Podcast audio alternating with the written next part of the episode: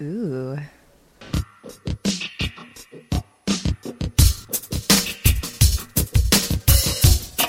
Off the shelf.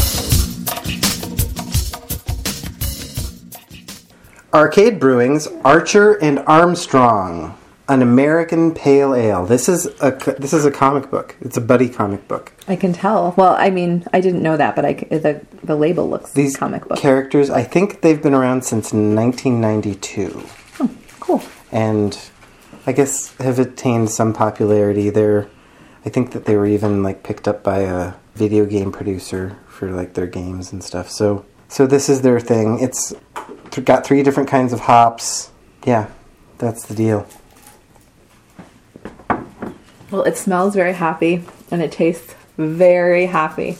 Oh, lovely. It's a good pale ale, though. It's not like it. it it's strong up front, but it, it doesn't linger. I don't smell the hops, Oh, I do. but I think it smells like a hoppy pale ale. Hmm. yeah, it is hoppy. But you're right; it doesn't linger.